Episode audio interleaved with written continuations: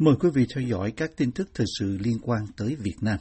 Tổ chức theo dõi nhân quyền quốc tế Human Rights Watch và gia đình ông Châu Văn Khảm kêu gọi trả tự do cho công dân Úc hiện đang bị thụ án tù ở Việt Nam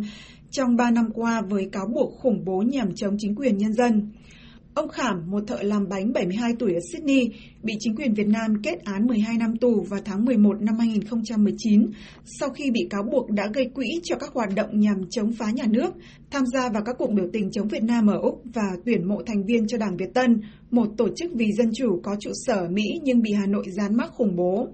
Công dân Úc gốc Việt bị bắt giữ khi tới Việt Nam vào tháng 1 năm 2019 và bị kết án sau đó 10 tháng.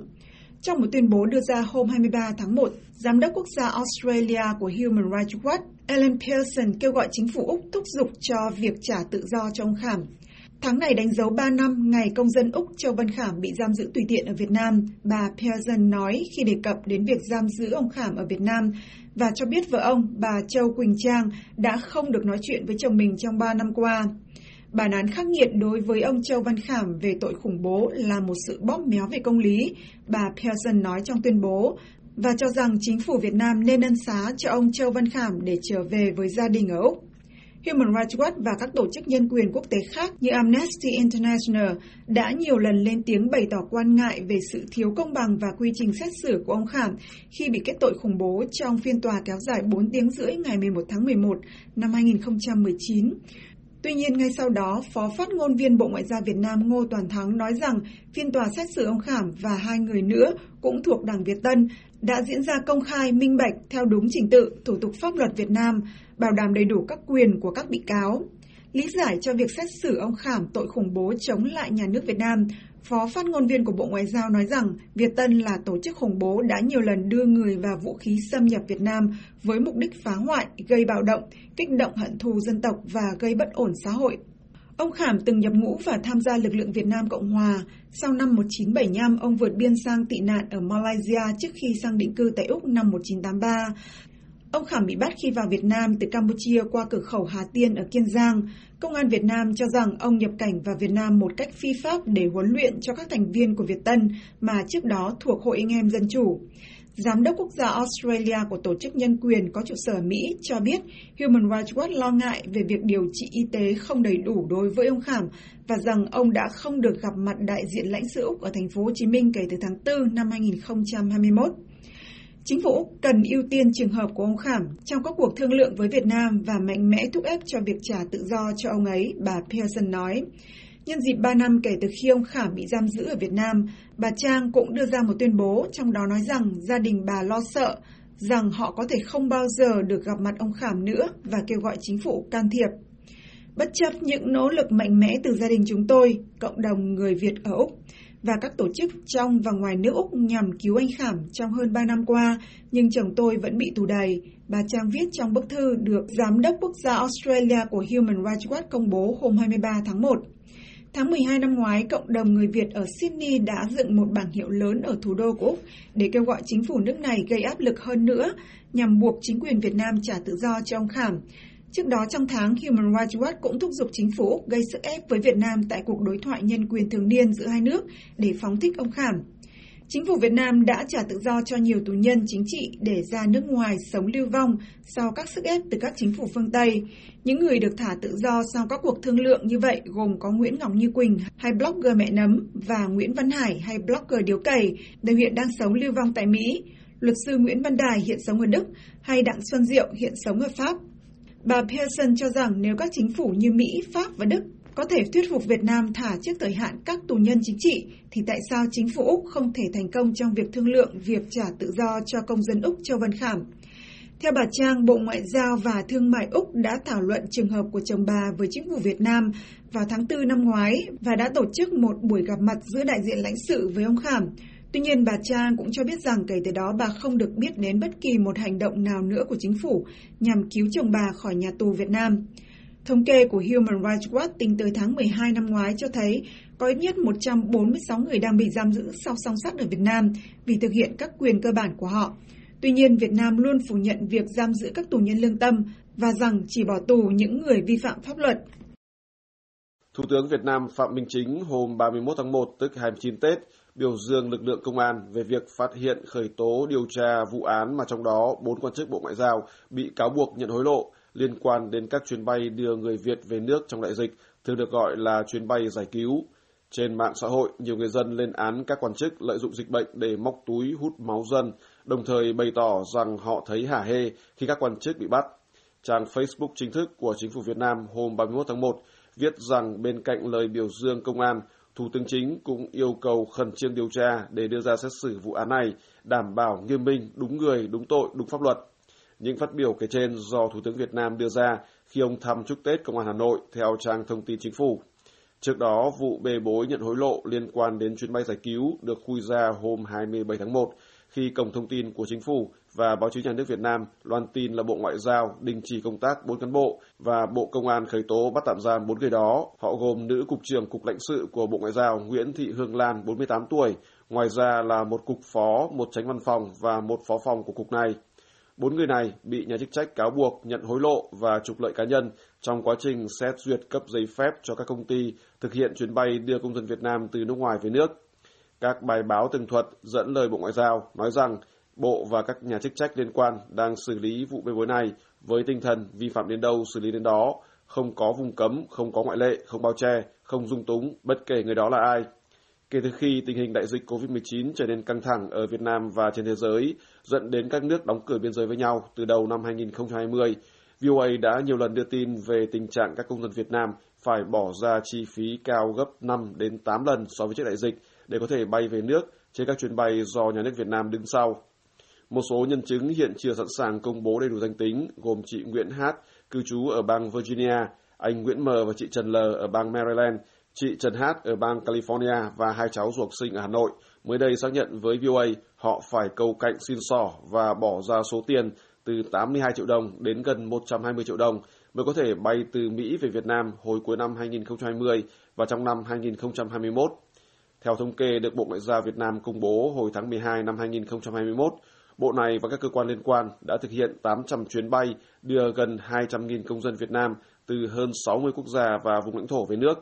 Sau khi tin tức về bốn quan chức cục lãnh sự bị bắt được loan ra, theo quan sát của VOA, trên mạng xã hội, nhiều người đưa ra ước tính rằng nếu mỗi công dân phải hối lộ cho các quan chức dàn xếp các chuyến bay ít nhất 1.000 đô la, tổng số tiền hối lộ lên đến 200 triệu đô la.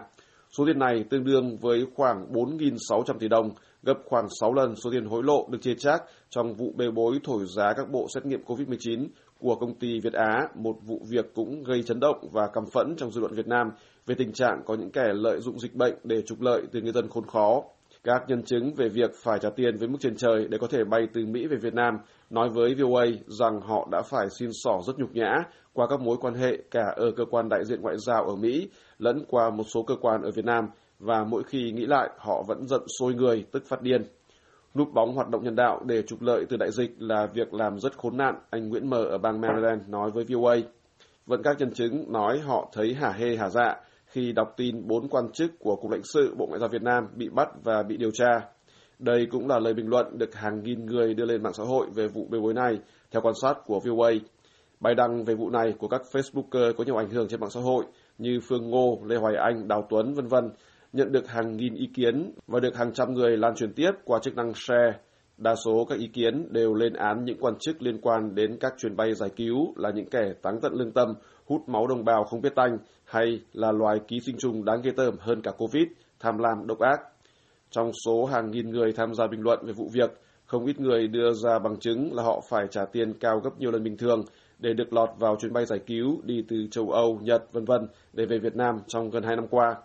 Các nhân chứng và dư luận đưa ra đề nghị rằng nhà chức trách Việt Nam cần xử án nặng đối với các quan chức bị xác định là phạm tội ăn hối lộ, đồng thời phải mở rộng điều tra để đưa những kẻ phạm tội khác ra trước pháp luật, vì dư luận cho rằng bốn quan chức vừa bị bắt không phải là những kẻ duy nhất gây ra vụ bê bối vừa bị phanh phui. VOA cố gắng liên lạc với một số cơ quan đại diện ngoại giao Việt Nam để nghe ý kiến phản hồi từ phía họ, nhưng không kết nối được. Thủ tướng Phạm Minh Chính hôm 31 tháng 1 ra lệnh cho Bộ Giao thông Vận tải cấp phép khẩn trương cho các hãng hàng không nước ngoài chở công dân Việt Nam về nước trong làn sóng người Việt sống ở hải ngoại hồi hương dịp Tết Nguyên đán theo truyền thông trong nước. Lệnh của ông chính được đưa ra chỉ một ngày trước khi người dân Việt Nam đón Tết nhâm dần, nhằm nhanh chóng đưa các công dân Việt Nam đang bị kẹt tại nước ngoài về đoàn tụ gia đình trong ngày lễ quan trọng nhất của năm do sự gián đoạn của các chuyến bay thương mại vì đại dịch. Một báo cáo của Bộ Ngoại giao Việt Nam được báo trong nước trích dẫn cho biết hiện còn nhiều người Việt ở nước ngoài không thể về nước. Thống kê này cho thấy khoảng 600 người Việt đang bị mắc kẹt ở khu vực Trung Đông và châu Phi, nơi không có đường bay thương mại quốc tế đến Việt Nam do hạn chế du hành vì đại dịch, theo báo điện tử chính phủ. Báo cáo của Bộ Ngoại giao còn cho biết có khoảng 200 người ở Ả Rập Xê Út, nơi có nhiều người Việt lao động giúp việc nhà, 150 người ở Angola, 85 người ở các tiểu vương quốc Ả Rập và giải rác tại các quốc gia khác trong khu vực đang bị mắc kẹt không thể hồi hương. Hiện tại, chỉ có các chuyến bay giải cứu của hãng hàng không quốc gia Việt Nam mới được cấp phép chở công dân Việt Nam hồi hương. Các chuyến bay thương mại tới Việt Nam còn hạn chế kể từ khi Việt Nam mở lại đường bay quốc tế đến một số nước được cho là kiểm soát dịch COVID-19 tốt từ đầu tháng này, gồm Mỹ cùng một số nước châu Á và châu Âu. Trong khi đó, những quốc gia kể trên, nơi có hàng trăm công dân Việt đi lao động xuất khẩu, không thể về nước vì không có đường bay thương mại.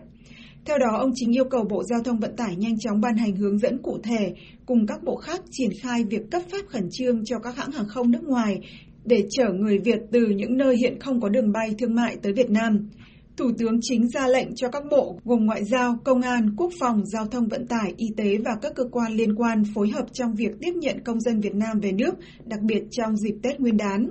Việt Nam vẫn thực hiện các chuyến bay hồi hương đưa người Việt ở nước ngoài về nước bằng máy bay của Vietnam Airlines. Trong khi đó, các chuyến bay của các hãng hàng không nước ngoài chỉ đến Việt Nam để đưa khách đi, nên thường chống chỗ từ đầu bên kia, theo Sài Gòn Times. Bộ Ngoại giao cho biết có khoảng 800 chuyến bay hồi hương công dân Việt Nam từ nước ngoài, thường được gọi là giải cứu từ vùng dịch, được thực hiện trong suốt 2 năm qua theo người lao động.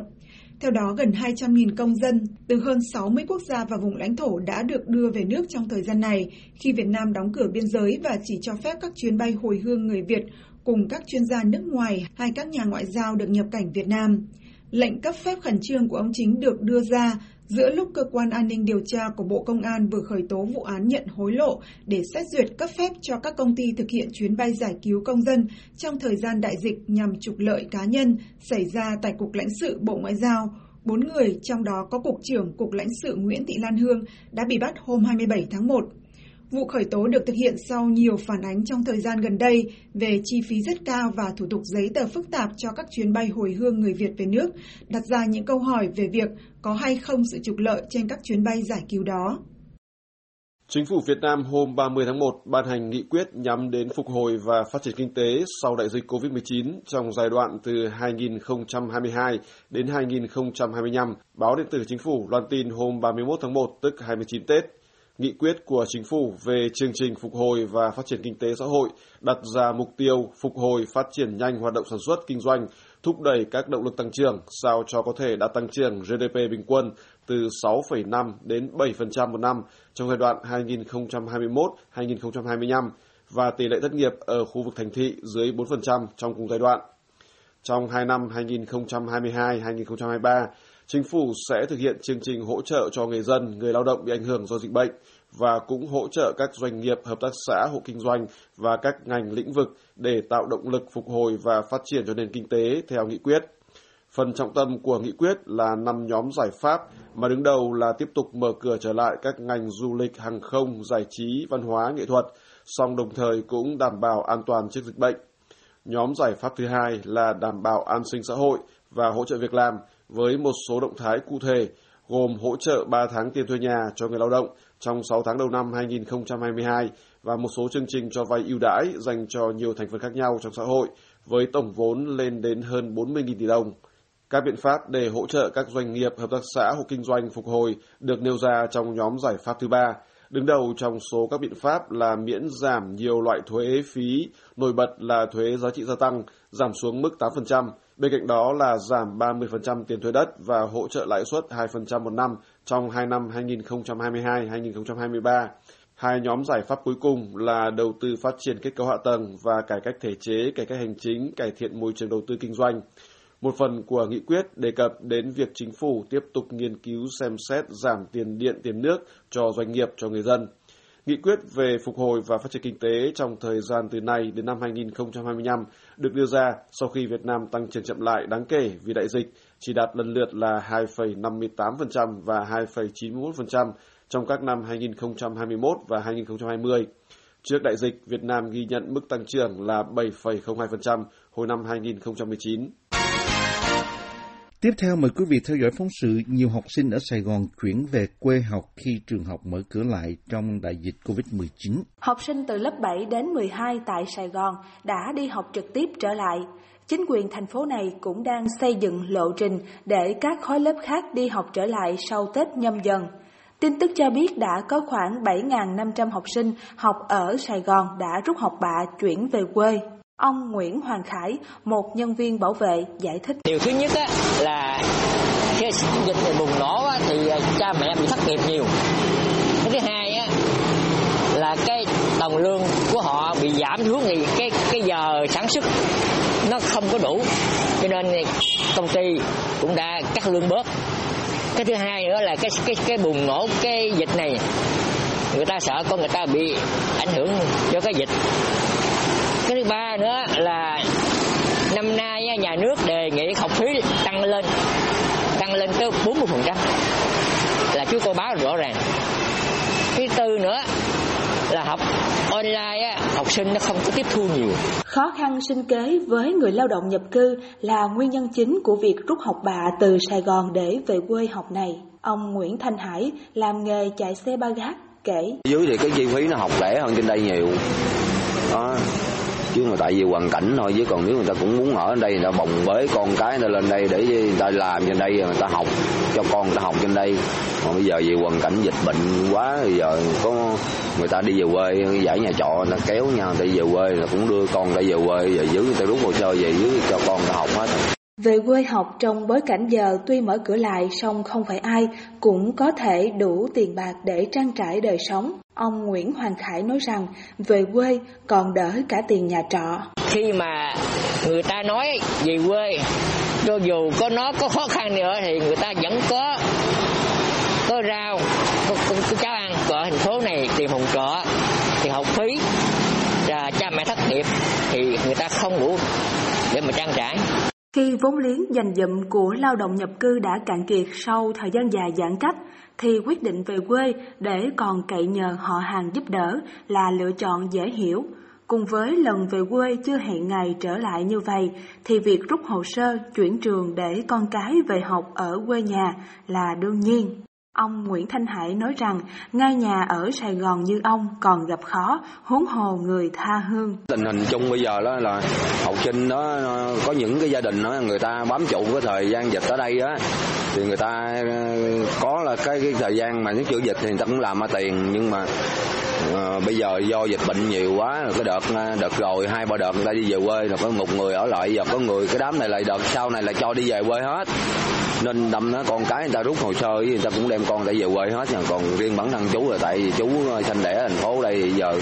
con cháu đi học vậy rồi ba mẹ nó cũng thất nghiệp mà chú cũng làm ra cái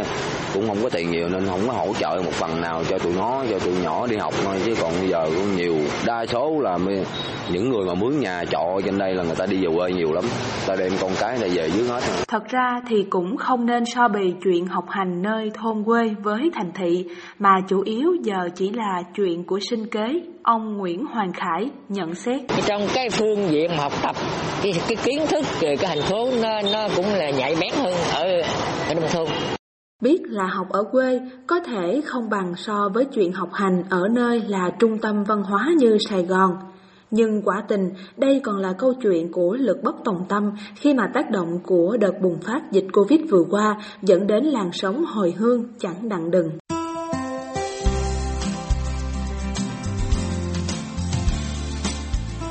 Buổi phát thanh Việt ngữ buổi sáng của đài VOA xin được kết thúc tại đây. Tấn Chương cùng toàn ban Việt ngữ xin kính chào quý khán giả.